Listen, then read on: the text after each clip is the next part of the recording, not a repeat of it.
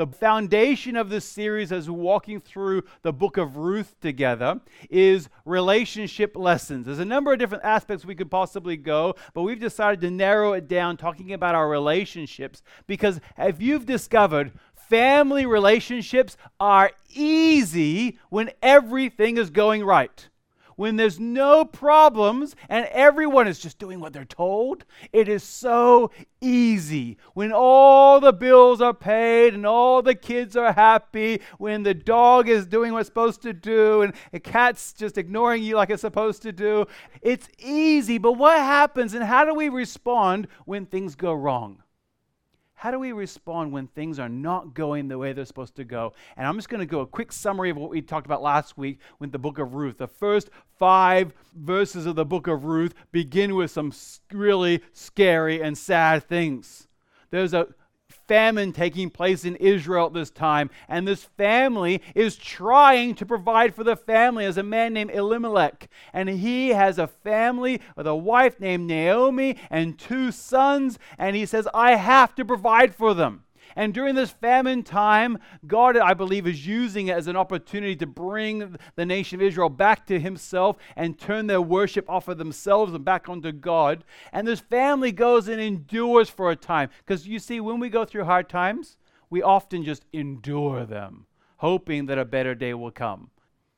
And then the other thing that took place with this family is they endured for a period of time and then they left God's promised land in Bethlehem and went over to the enemy nation of Moab. And when they went into Moab, Moab was, were not followers of God. And in a very real way, they were no longer trusting and following God. They said, We're going to try this other nation and see if this other God can take care of us and some really horrible things happened. They replaced a famine for three funerals.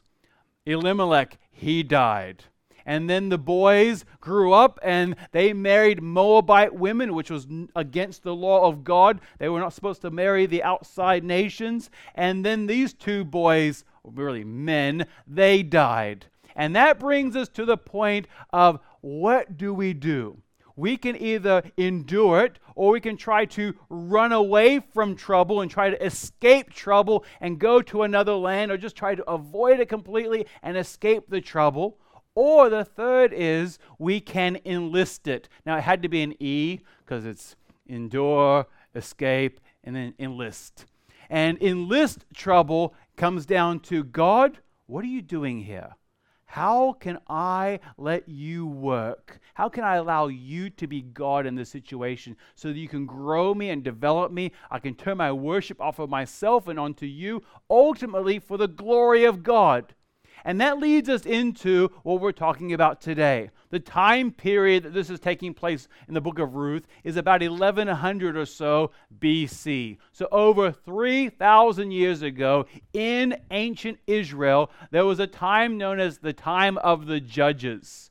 And in the book of Judges, chapter number 21, verse 25, the Bible says, Everyone did what was right in his own eyes. This was the proverbial wild, wild west of the day when everyone was a law to themselves and everyone was doing whatever they thought was the right thing to do. But have you noticed in our society, that doesn't work very well, does it? When everyone wants to do their own thing and make it good for them. Our principle for today goes the total opposite of that verse we just read. Everyone did what was right in his own eyes. Our principle for today is true loyalty to Jesus Christ is a lifestyle, not a destination. Let me explain what I mean by that. Every single day, we're going to get up and make a choice of how we're going to live. We have the choice to try to just endure trouble. We have the choice of trying to run away and escape trouble. Or we have the choice to turn back to loyalty to Jesus Christ and say, This is the way I'm going to live. I'm not going to live the roller coaster life of up and down and back and forth. I'm going to let God be God. There's some accounts in the Bible As you read through the Bible, you'll be familiar with these accounts. And I'm going to use some of the big, well known names of, of, people who had huge visions given to them by God, and they had to change their lifestyle and change the way they were going to lead their family. People like Noah, who were told, Go and build an ark. You imagine talking about anti cultural, he's the only guy in the entire world building a boat he was the odd family. You imagine, poor kids, Dad, you're so weird. And it was true. He was the only one that would be like that. And then you have people like Abraham, who's called by God, and God says, Go to a land I will show you. You imagine that conversation. God's talked to him, Go to a land I will show you. And he goes back to his wife and says, um, I was talking to God today. And he says, We have to leave. Imagine that odd conversation. God had some big plans for them. He had Moses, where he took Moses and he takes him in, out of the wilderness and says, Go from the wilderness back to Egypt and go talk to Pharaoh. And Moses says, But, but, but, but, but, but I, I stutter when I talk. I can't do this. And then you have people like the Apostle Paul, who was a, a strong man who knew the law and was very anti Christian, was persecuting the church. And Jesus comes along and says, uh, Why are you persecuting me? and changes his life from a persecutor to become a preacher of the gospel. You see, being loyal is not a time as an individual choice you made one time. Being loyal is now a lifestyle of I'm going to allow God to enlist every trouble that comes to my life. I'm not going to just endure it on my own shoulders. I'm not going to try to run away on my own strength. I'm going to let God be God and I'm going to live loyal for Him. You see, when we start off in that trouble, the total natural way of responding is I'm just going to endure this or I'm going to run away. That's totally normal and it's totally natural. But you know what? We're not called to live normal, natural lives. We're called to live as Christians supernatural lives, not in our strength, but through the power of the Holy Spirit.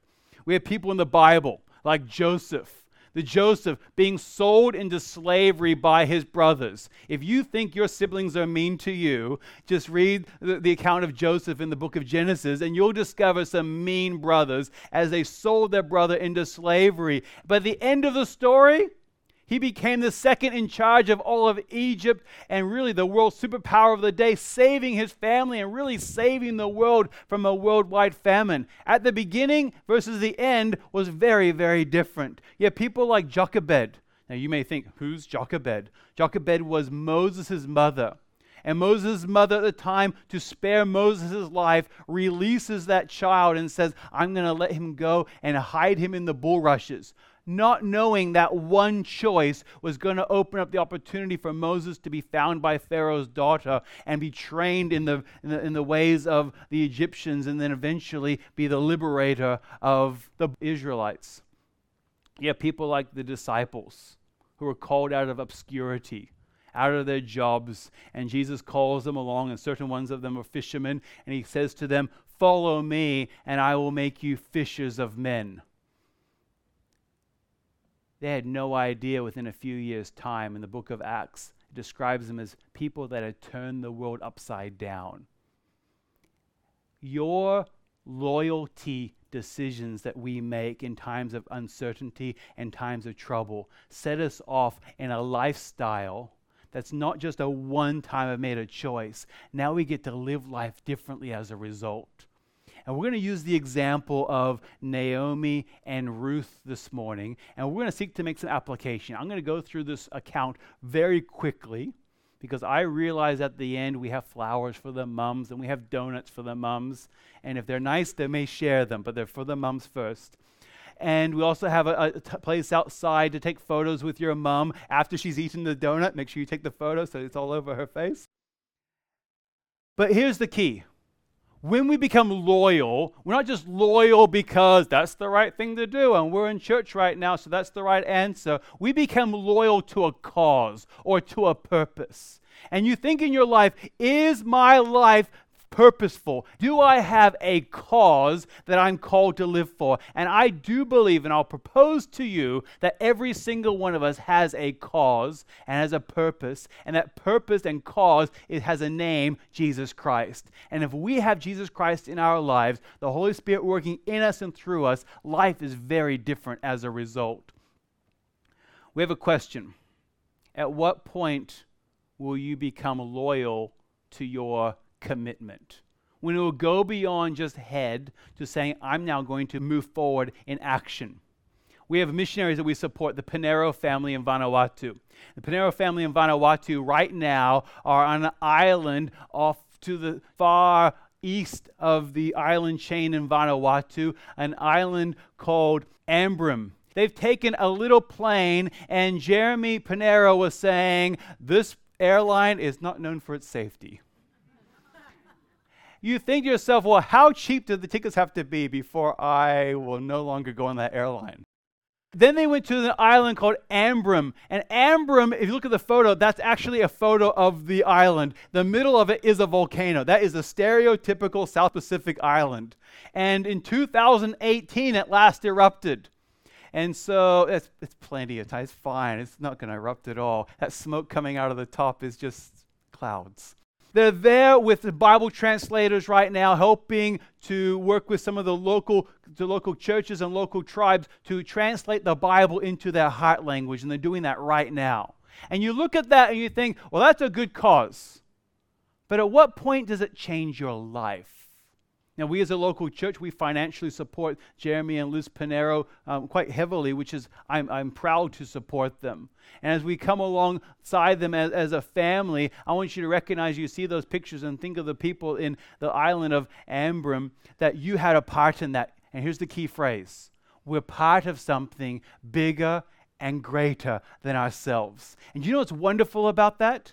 Is that we're talking about mothers today and, and motherhood. You look around and you think, mothers, you're part of something bigger and greater than yourself. You may not see the end because today you're living in nappies, but you recognize that you're part of something bigger and you're going to not just impact this generation, but you have the potential to impact future generations for the cause of Christ.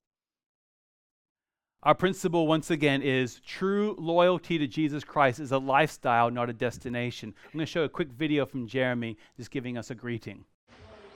Hey, this is Jeremy Pinero in Vanuatu. Um, really excited. We're back in Vanuatu right now at uh, Luganville Baptist Church. Um, Pastor Ishmael is just about to preach the word, and uh, he's doing an incredible job here.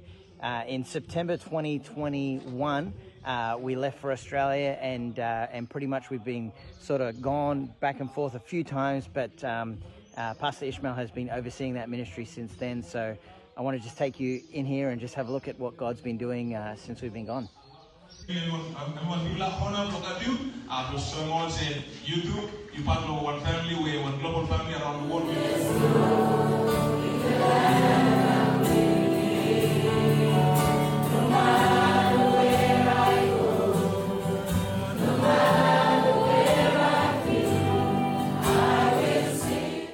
You're part of something bigger and greater than yourself.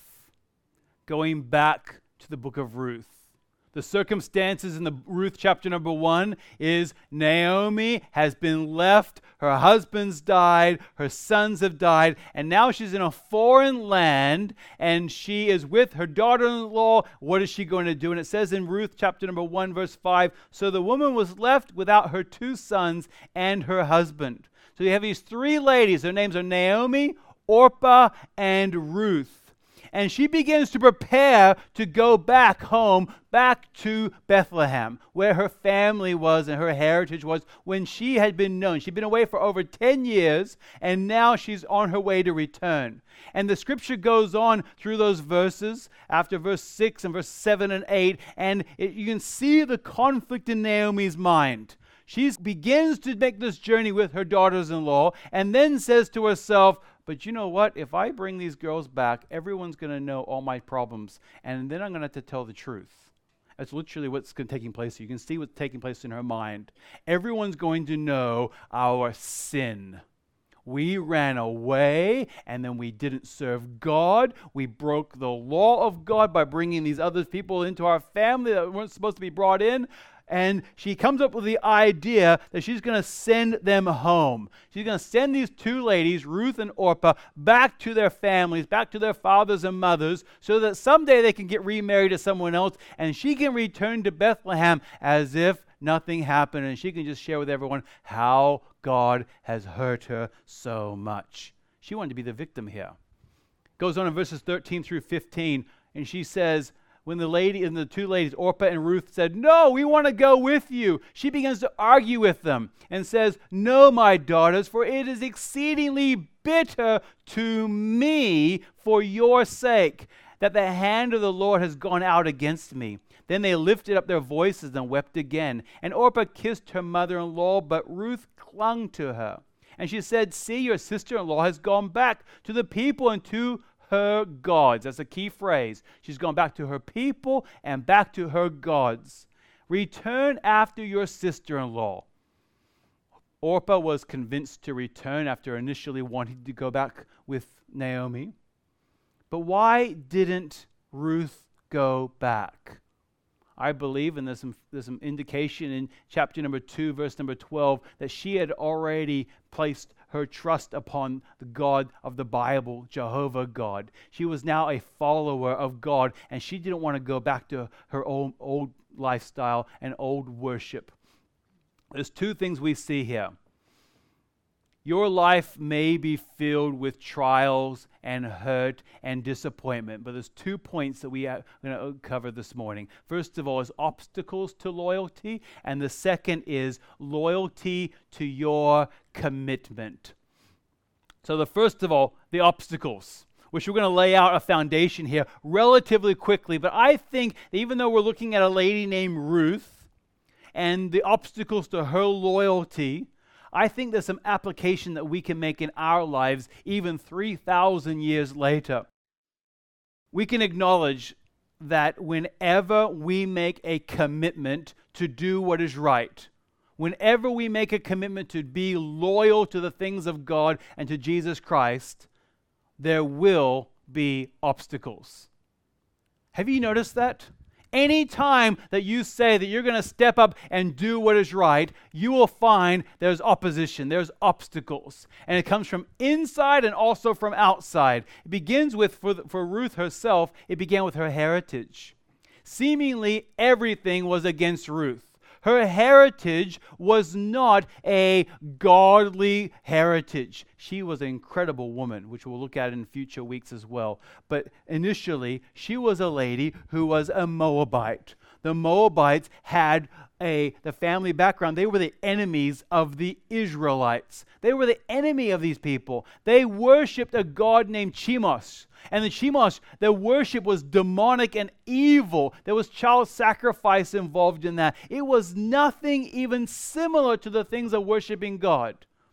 And Chemosh, as their worship would have developed and, and, changed their entire culture and the way that they view things, they wouldn't be saying things like praise God or thank God. They'd be saying things like praise Chemosh and, and they'd be praying to him. And we see here a total change in culture. So she had a heritage that was absolutely wrong. She was born in the wrong place. And maybe that's what you think. I was born in the wrong country, and that's why you migrated here. And also in your circumstances. Your circumstances were not ideal. I have no doubt when Ruth and Orpah were brought into Elimelech's family and, the, and they're married, the, the sons, and they had the big celebration, they didn't make their marriage vows. And I'm a marriage celebrant and I've performed a number of weddings. And the conducting of weddings, you sit down with a couple, and I am yet to find a couple that, that sits there and goes, you know what? We'll try it for as long as it lasts. You know, or you know what, I'll just give it a this marriage thing a whirl for a while. No, they you make a commitment, and, and I sat with young couples, especially the young ones, and their eyes are all glassy, and they have no idea what the future holds for them. they make these vows, and they say, "Oh, we just we're just in love."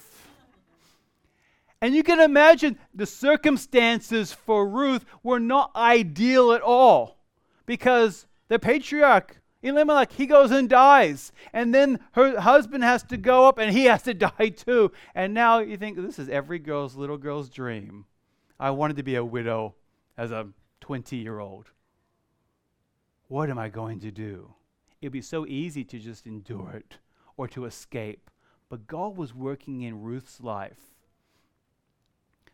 The natural way of thinking is that God was obviously against them. What kind of God would treat these young women like this? But that's not the way that God was working. And even within Ruth's support network, it was not encouraging because the support network was Orpah, who eventually went back, and then you have Naomi, the mother in law. And I believe, and I'm not anti mother in law, I have a wonderful mother in law. You can tell my wife that I said that, okay? I have a wonderful mother in law, but at this time, Naomi, she was a bitter old lady. And I don't see anything within her characteristics that is written there that says that she was loving and kind. Obviously, there was some, some, some connection there with the family, and they loved her. But what we actually see at this particular circumstance and this particular time with their support network it says in, in Ruth chapter number 1, verses 8 and 9, it says, May the Lord deal kindly with you as you have dealt with the dead and with me. The Lord grant that you may find rest, each of you in the house of her husband. She's telling them, God bless you, but go home. Now, I'm going to be a little bit strong here for a moment. There was absolutely no hope and no salvation in Moab. That was Chemosh. That was the false god. And she was praying for them and saying, God deal kindly with you as you go back. And I'm going to be strong here. She's saying, go to hell. Go away and go serve the false gods.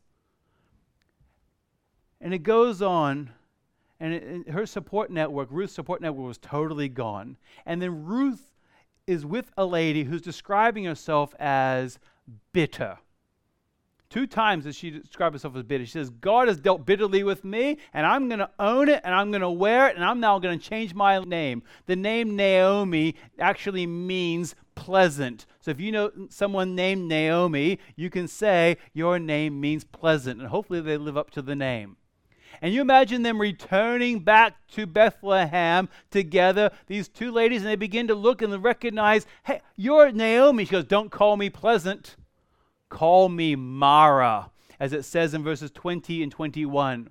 And it says, Do not call me Naomi, call me Mara, which literally means bitter. I'm now going to live what I feel, and I want everyone to know that my name is bitter. For the Almighty has dealt very bitterly with me. I went away full, which is not true. She was running away. And the Lord has brought me back empty. Why call me Naomi when the Lord has testified against me and, and the Almighty has brought calamity upon me? She was, her attitude was, I'm bitter and I want everyone to know about it. This is the time of the judges.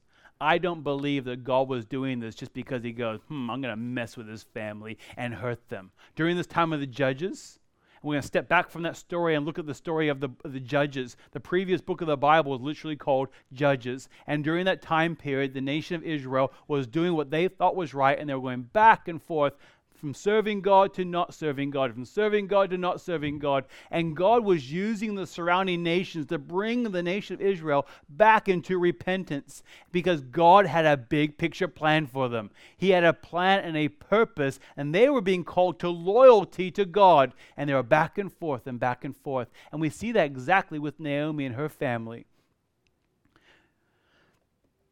Ruth in Ruth chapter number 1, verse 14. He comes back. She's been told to go away. I'm bitter now. And she says, Then they lifted up their voices and wept again. And Orpah kissed her mother, but Ruth clung to her. There was a change of heart that took place in Ruth at that time. This was a life changing and really for her eternity changing decision that she was making at this time. She was giving the sell in a sense of, don't follow me, I'm bitter, there's nothing for you here, you're going to be a, a widow for the rest of your life if you follow me. And you can see some obstacles to her loyalty. There's this obstacle of her heritage, the obstacle of her circumstances, the obstacle of her support network were all collapsed around her. But yet she remained loyal to a commitment that she had made. And that's our second point this morning. We have obstacles to loyalty and then loyalty to your commitment. In verses 16 and 17 of this passage, we see some beautiful statements. And you see Ruth being very vulnerable here and making some commitments in her life that were based upon her loyalty, I believe, to God first and foremost, and secondly, to her family. It says in Ruth 16 and 17, But Ruth said, do not urge me to leave or to return from following you. And I want you to look at the I and the my and the me statements here. The I, the my, and the me. Okay? It says, For where you go, I will go. Where you lodge, I will lodge. Your people shall be my people. And here's the key your God, my God. Where you die, I will die. There I will be buried. May the Lord do so to me, and more also, if anything but death departs me from you. How do you argue with that? Bitter Naomi goes, Well, I guess you better follow me then. And they return back to Bethlehem. The great unknown in front of them. They are making a choice at this time that was going to change their lives forever. You see, our loyalty to commitment we have lots of things, and, and we often think, what's my cause? What's my purpose? We can narrow it down to the words of Jesus very, very simply. The practicals of what, how it looks in your life will be unique to you, but there's two foundational things we see. And we see them in Matthew chapter number 22. We'll read verses 37 through 40. You shall love the Lord your God with all your heart, with all your soul, with all your mind. And this is the great and first commandment. The second is like it you shall love your neighbor as yourself. On these two commandments depend all the law and the prophets. You may be questioning, what is my purpose? What's my cause?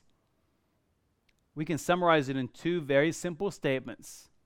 And this is not being dismissive because it's simple and it rolls off our tongue easily. This is a lifetime of, of work and a lifetime of loyalty behind these two statements. First of all, love God is the first one. Love God. Loving God is doing what God wants you to do. It's quite literally letting God be God in your life. It says there, love the Lord your God with all your heart, with your soul, and with your mind. Completely. And that is a change of mind saying, I'm going to now, I'm going to do what it is that you want me to do. I'm going to commit to loyalty to my heart, my soul, and my mind in every aspect of my life to put you first. Now, that was so easy to say. That's really very difficult. There's a constant battle of loyalty going on in our lives. We go on, and that's where Ruth says in verse 16, Your God will be my God. She's making a commitment to say, I'm going to now be a follower of Jehovah God. And it goes on there, and we see the first is love God, the second is love others.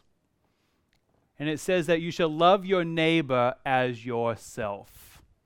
Again, that was really easy to say. And maybe you have great neighbors and you think practically, but we can think of everyone is our neighbor, and there's people that really annoy us. And maybe even on the way here this morning, on a nice, quiet Sunday morning, you are having a hard time loving your neighbors in the car on the way here. And you think in the practical way is this doesn't mean that everything is sunny and easy all the time, but what it does, it changes our mind. Because if we start off with the foundation of love the Lord your God, so in every aspect of our life we're loving God, the next part of loving others becomes a natural outworking of that. And it quite literally is to love who God loves. To narrow that down, I believe that's everybody. And Ruth says, Your people shall be my people. God was working in the life of Naomi and Ruth. And in future weeks, we're going to be walking through this and seeing some relationship lessons that we can learn from this, this account. In chapter number two, next week, talking about working hard and, and the fact that relationships are hard work. But you know, as we continue going, and I'll give you a little spoiler. The end of the story is a wonderful love story. God was already working in the life of a man named Boaz. In chapter number two, we meet Boaz. And Boaz just happens to be single and happens to be rich. God brings in the right place at the right time. And of course, God has it all orchestrated. And Ruth and Boaz get married, and eventually they have a son together. And then Ruth actually becomes the great grandmother of King David. Some lady that's born in the wrong heritage, the wrong circumstances, with no support network, becomes the great grandmother of the king of Israel. And eventually, if you look down the lineage in the book of Matthew, she is in the heritage and lineage of Jesus Christ himself. You know, it's amazing. That wasn't the only time that God used the wrong lady at the wrong time to do something amazing. In your bulletin, I have these listed out. There's five ladies listed in Jesus' genealogy, his lineage in the book of Matthew, chapter number one. And you know what we see? Four of those ladies have very, I'll say, questionable backgrounds. We have Tamar, who committed incest with her father in law.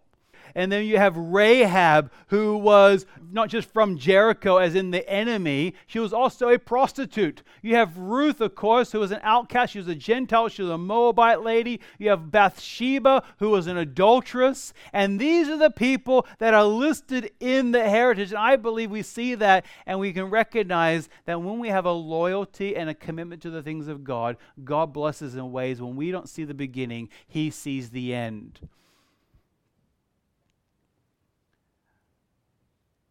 As far as some application goes. In the book of Titus, chapter number three, I want you to think about the big picture. What does God see? How does He see the big picture? And how do we fit into that? Titus chapter number 3, verses 4 through 8 says, But when the goodness and loving kindness of God our Savior appeared, He saved us not because works done by us in righteousness, but according to his own mercy by the washing of regeneration and the renewal of the Holy Spirit, whom he poured out on us richly through Jesus Christ our Savior, so that, being justified by his grace, we might become heirs according to the hope of eternal life. The saying is trustworthy, and I want you to insist on these things so that those who believe in God may be careful to devote themselves to good works. These things are excellent and profitable for people. The goal is loyalty to Jesus Christ.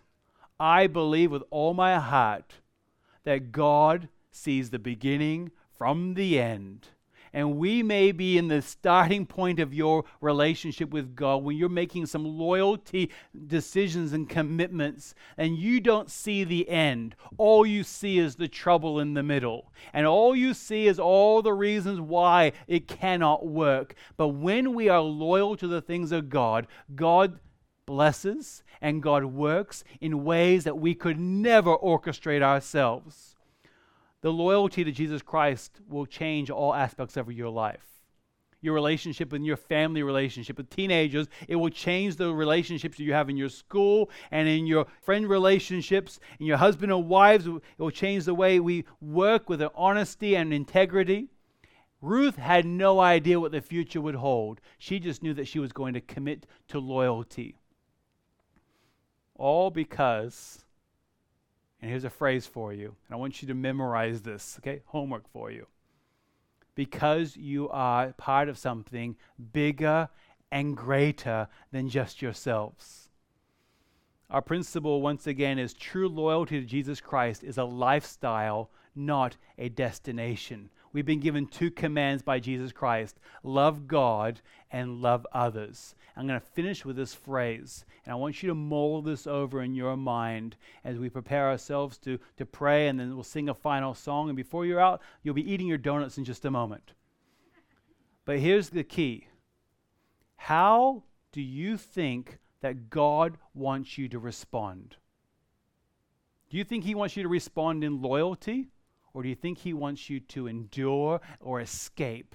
Or do you think He wants you to enlist what He's called you to do through this time of trouble so that you can be a part of His big picture plan?